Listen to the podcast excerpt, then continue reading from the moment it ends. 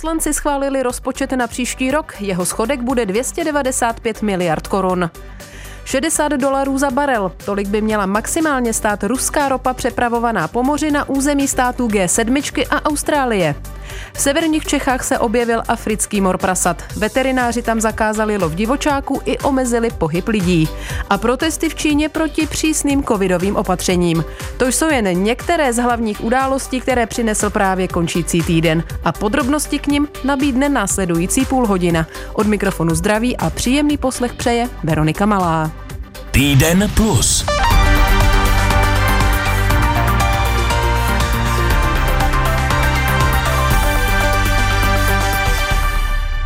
Poslanecká sněmovna schválila návrh státního rozpočtu na příští rok. Počítá s deficitem 295 miliard korun. 96 poslanců bylo pro, 79 proti. Z více než 60 pozměňovacích návrhů uspěly jen návrhy koaličních poslanců. Například více než 1 miliarda z rozpočtové rezervy půjde na asistenty pedagogů. Sněmovna také přidala skoro 40 milionů na potravinové banky a podobnou částku na stravování žáků. Jak jednání ve sněmovně vypadalo a jaké argumenty zaznívaly. O tom mluvila moderátorka Lucie Vopálenská s redaktorkou Danielou Tolingerovou. Premiér Petr Fiala z ODS před poslanci řekl, že rozpočet sice není ideální, ale je přijatelný a realistický. Vláda se podle něj snaží pomoct domácnostem i firmám. Jsou to výdaje na pomoc občanům a firmám a vláda tyto výdaje řeší pomocí mimořádných krátkodobých nástrojů, tak, aby se vyhnula tomu, že bychom tady zaváděli některé daňové zatížení, které by tu bylo takzvaně na neurčito. Vláda na příjmové stránce rozpočtu počítá se stovkou miliard korun z daně z mimořádných zisků a taky z odvodů peněz od výrobců elektřiny. No a tam je ten problém. Podle opozice tato suma není realistická. Proč? Hnutí SPD tvrdí, že vláda tolik peněz prostě nevybere, protože příjmy energetických firm a dalších společností můžou být příští rok jiné než letos. A tím pádem bude vláda muset deficit rozpočtu ještě víc prohloubit, tedy zákon o rozpočtu novelizovat. Podobná názor jako SPD má i předsedkyně klubu Hnutí Ano Alena Šilerová. Současná vládní pětikoalice nejen, že neumí využít zásadní inflační příjmy pro pomoc našich občanů a firem, ale navíc počítá s příjmy ze dvou nových daní, jejichž odhad příjmu stojí zcela na vodě. Podle ministra financí Zbyňka Stanjury z ODS ale vyšší příjmy státu následkem rekordní inflace nepokryjí ani mandatorní výdaje státu. A teď k tomu, jak ty inflační peníze pomáhají státnímu rozpočtu. No prostě to není pravda. Jedno procento zvýšeného výběru DPH zdaleka neprokrývá jedno procento zvýšených výdajů na penze. Kdyby inflační příjmy ze zákona nezvyšovaly mandatorní výdaje, tak byste měli pravdu. Vládní koalice taky vytvořila pracovní skupinu, která se má zabývat konsolidací veřejných financí. Návrhy prvních úsporných opatření chce mít hotové začátkem příštího roku. O reálných výnosech z daně z mimořádných zisků a z odvodů příjmů od výrobců elektřiny pochybuje hnutí ANO. Podobně to vidí i předseda SPD Tomio Okamura. Rozpočtový deficit ovšem bude ve skutečnosti ještě mnohem vyšší, protože drtivá většina expertů se shoduje na tom, že výběr nové daně z mimořádných zisků, takzvaná windfall tax, zdaleka nenaplní vládní očekávání. Hnutí SPD odmítá toto bezprecedentní zadlužování našeho státu. Jak už jste slyšeli, poslanci při projednávání rozpočtu hlasovali i o 62 pozměňovacích návrzích. Je to moc anebo málo? Na to se zeptala moderátorka Věra Štechrová, komentátora Českého rozhlasu Petra Hartmana. Nevybočuje to nějak z řady a není to nic výjimečného.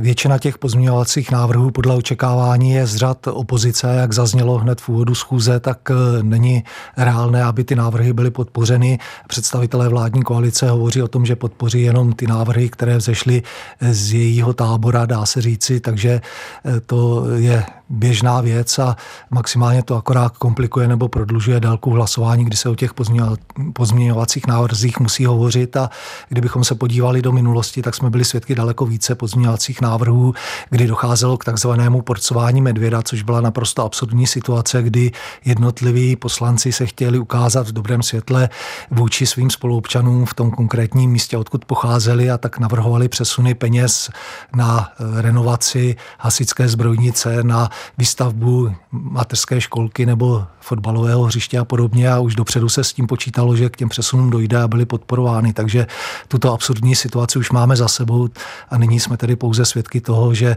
opozice vyjadřuje svoji představu, jak by stát měl hospodařit, ale není to nic platné, protože není u moci a za to hospodaření státu nese odpovědnost vláda a ta si prosadí tedy rozpočet v takové podobě, jaký vyhovuje. Opoziční poslanci kritizovali, že ten vládní rozpočet, tak jak je navrhnutý, není rozpočtově odpovědný a že vláda neplní své eh, sliby ohledně snižování eh, dluhu. Tak eh, jak se tedy dá zhodnotit ten návrh právě z hlediska snižování dluhu a z druhé strany, jak rozpočtově odpovědná byla v minulých letech ta současná opozice, tedy hnutí ano? Tak eh, pochopitelně záleží, kdo eh, to bude posuzovat, protože když to bude posuzovat vládní koalice, tak ta bude tvrdit, že rozpočet schválený na příští rok je výrazně nižší, než byl letos a že je i nižší, než jak navrhovala nebo by navrhovala Babišova vláda, pokud by zůstala u moci. Je zřejmé, že vláda eh, ty sliby, které dala, když nastupovala k moci, tak neplní a de facto ani plnit nemůže, protože ta situace se dramaticky změnila. Vláda na to nebyla úplně připravená a určitým způsobem také improvizuje, což se promítá i do podoby nejenom e, návrhu rozpočtu na příští rok, ale možná se to promítne i výhledově v dalších rozpočtech a e, dá se říci, že e, prožívá stejný osud, jako prožívala Babišová vláda v momentu, kdy jsme Přišel byli svědky COVID. covidu a kdy opět vláda musela improvizovat a kdy to hospodaření bylo velmi výrazně deficitní a pak skutečně se ukáže až odstupem doby, zda bylo oprávněně deficitní, takže se můžeme dočkat toho, že ten rozpočet se skutečně v průběhu příští roku bude novelizovat a že pak se na konci, až se uzavře ten státní účet, tak se dočkáme úplně jiných čísel, což se hmm. někdy v minulosti také stávalo. A závěrem ještě stručně. Sněmovna znovu schválila vládní novelu služebního zákona. Vrátil ho prezident Miloš Zeman. Novela od nového roku odděluje politické a odborné vedení ministerstev. Z odborných náměstků náměstků se nově stanou vrchní ředitelé sekcí a počet politických náměstků už nebude omezený. A ještě Senát ten v týdnu odsouhlasil takzvaného magnického zákon. To znamená, Česko zřejmě bude moct uvalovat národní sankce na cizince nebo firmy spojené s terorismem nebo zločiny proti lidskosti. Stát díky němu získá možnost zmrazit majetek nebo zakázat vstup a pobyt těm, na které se ještě nevztahují sankce Evropské unie. Návrh ještě musí posoudit prezident.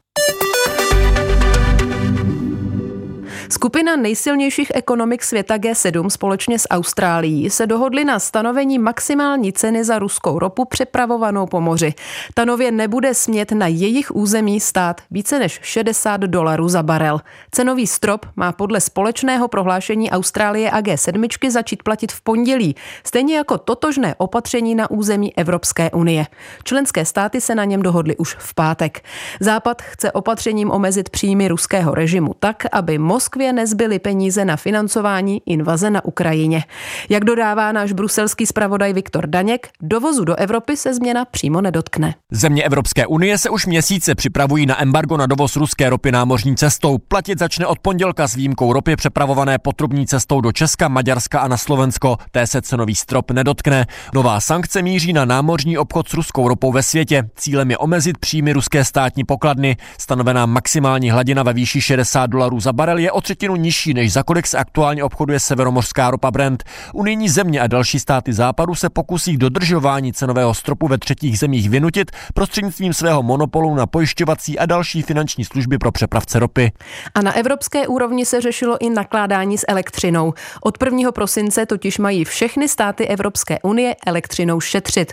Omezit můžou spotřebu v nejvytíženějších hodinách. Hlavním cílem je ušetřit alespoň 5%, a to kvůli drahé výrobě elektřiny z plynu. V jakých hodinách by se v Česku měla spotřeba omezovat, upřesnil mluvčí energetického regulačního úřadu Michal Kebort. Za dobu špičky pro účely snížení spotřeby podle nařízení Rady Evropské unie jsou považovány v pracovních dnech intervaly od 9 do 10 hodin dopoledne, od 1 do 2 hodin odpoledne a od 4 do 5 hodin odpoledne. V nepracovních dnech jde o interval od 11 do 12 hodin dopoledne. Jak to bude vypadat v praxi, o tom mluvil moderátor Petr Král s náměstkem pro energetiku Ministerstva průmyslu a obchodu Renem Nedělou. Nařízení je přímo platné, eh, my jsme ho adaptovali do eh, národní legislativy přes energetický zákon a právě tím, že energetický regulační úřad zveřejnil ty špičkové hodiny, tak jsme naplnili tu povinnost, která v daném nařízení je. Takže povinnost byla zveřejnit to nařízení, ale teď budeme čekat, co se tedy stane. Od kdy to všechno začne platit? Co se týká špičkových hodin, tak ta povinnost byla teď od 1.12.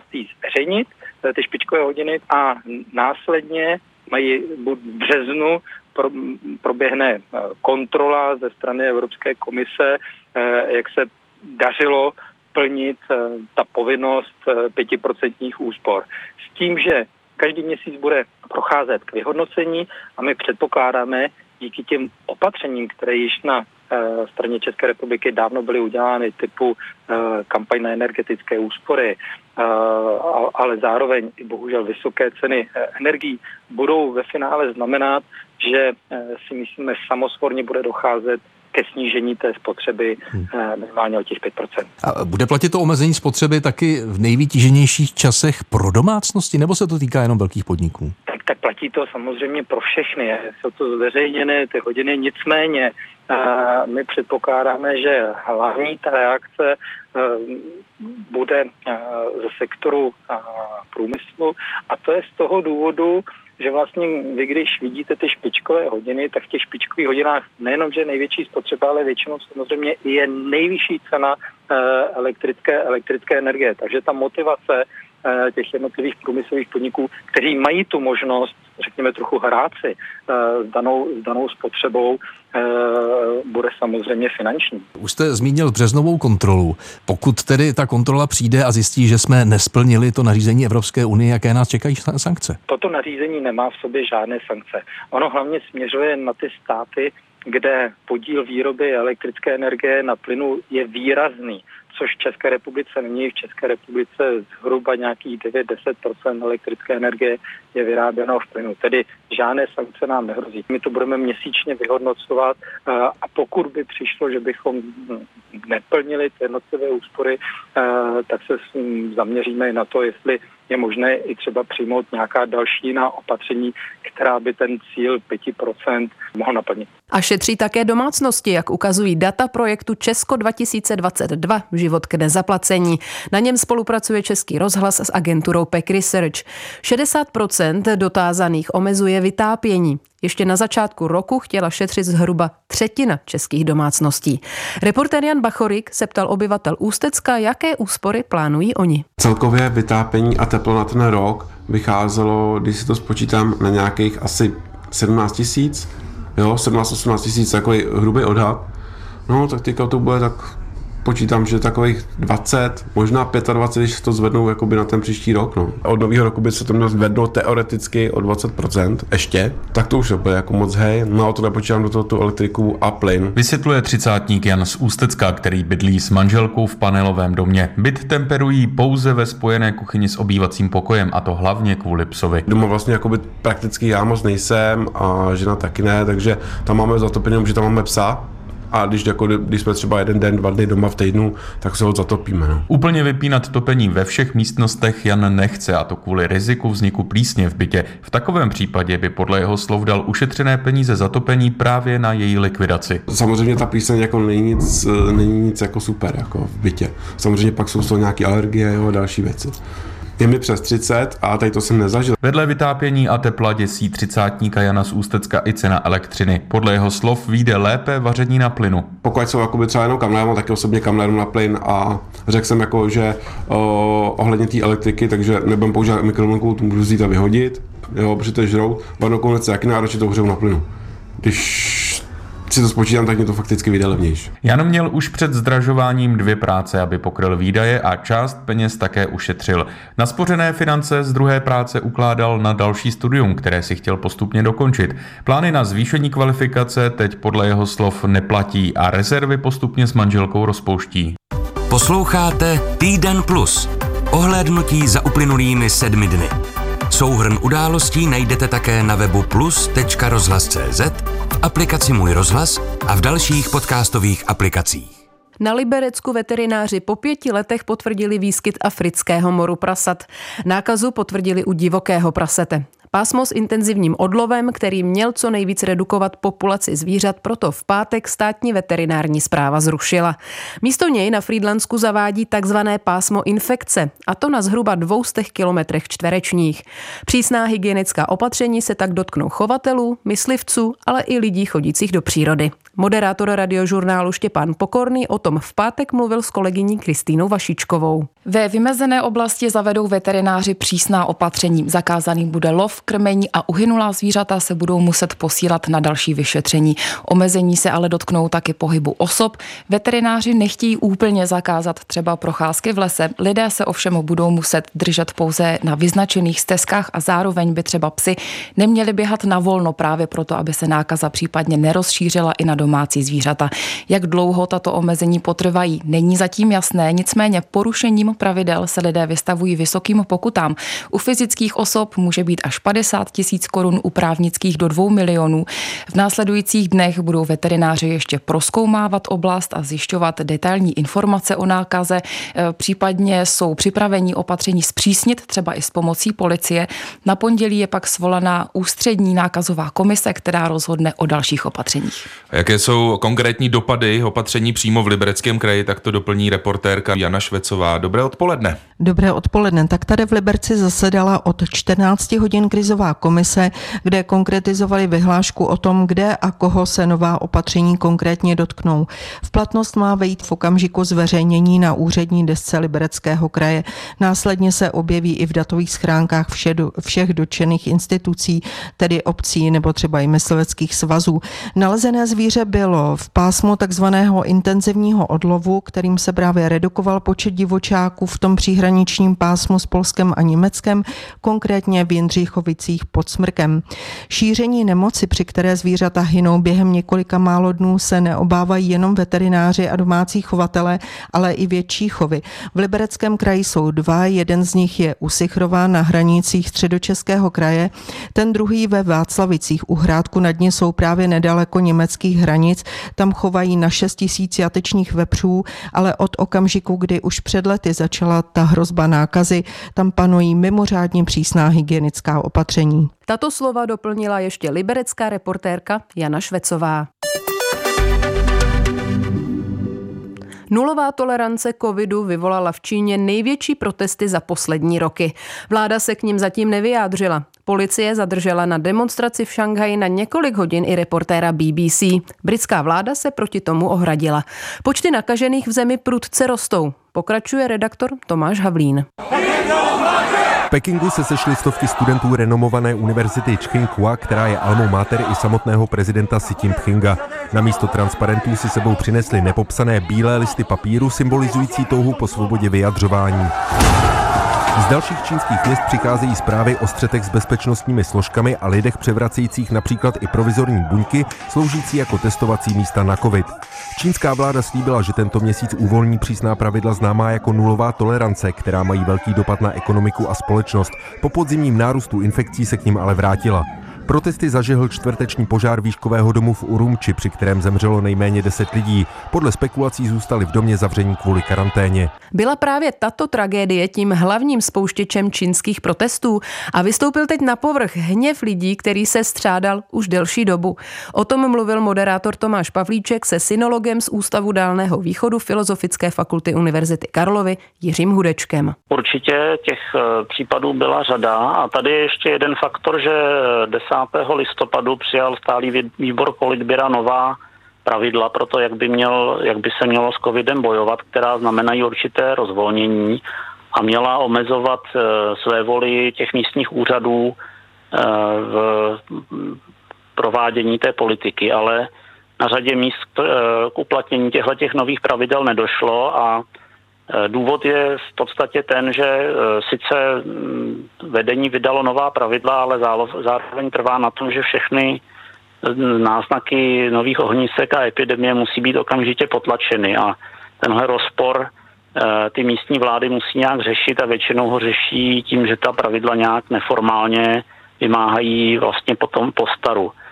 Takže eh, ten hněv je i z toho, že eh, se lidem vlastně lže, že byla vyhlášena pravidla, která nejsou uváděna do praxe. Představuje ta vlna projevů protivládního odporu už teď vážnou výzvu pro režim Xi Jinpinga? Myslím si, že v současné době to režim nějak neohrožuje. Oni mají na tohleto natrénované postupy a v tuto chvíli už byla, bylo ve všech městech, kde to probíhalo o víkendu, aktivováno velké množství policistů, kteří zabraňují tomu, aby se tam schromažďovali další lidé. Tolik synolog Jiří Hudeček. Národní archiv spolu s Ústavem pro studium totalitních režimů spustil internetový projekt Politické procesy. Odborníci v něm porovnali všechny dochované záznamy z procesu s Rudolfem Slánským, včetně zvukových nahrávek Českého rozhlasu. Chtějí tak veřejnosti ukázat, jak fungovala propaganda v 50. letech. S autorem projektu Markem Janáčem natáčela reportérka Lucie Korcová. Obviněný Rudolfe Slánský, předstupte před mikrofon. Cítíte se vinen v tom, jak je uvedeno, že jste se dopu... Slyšela jste střih? Ne.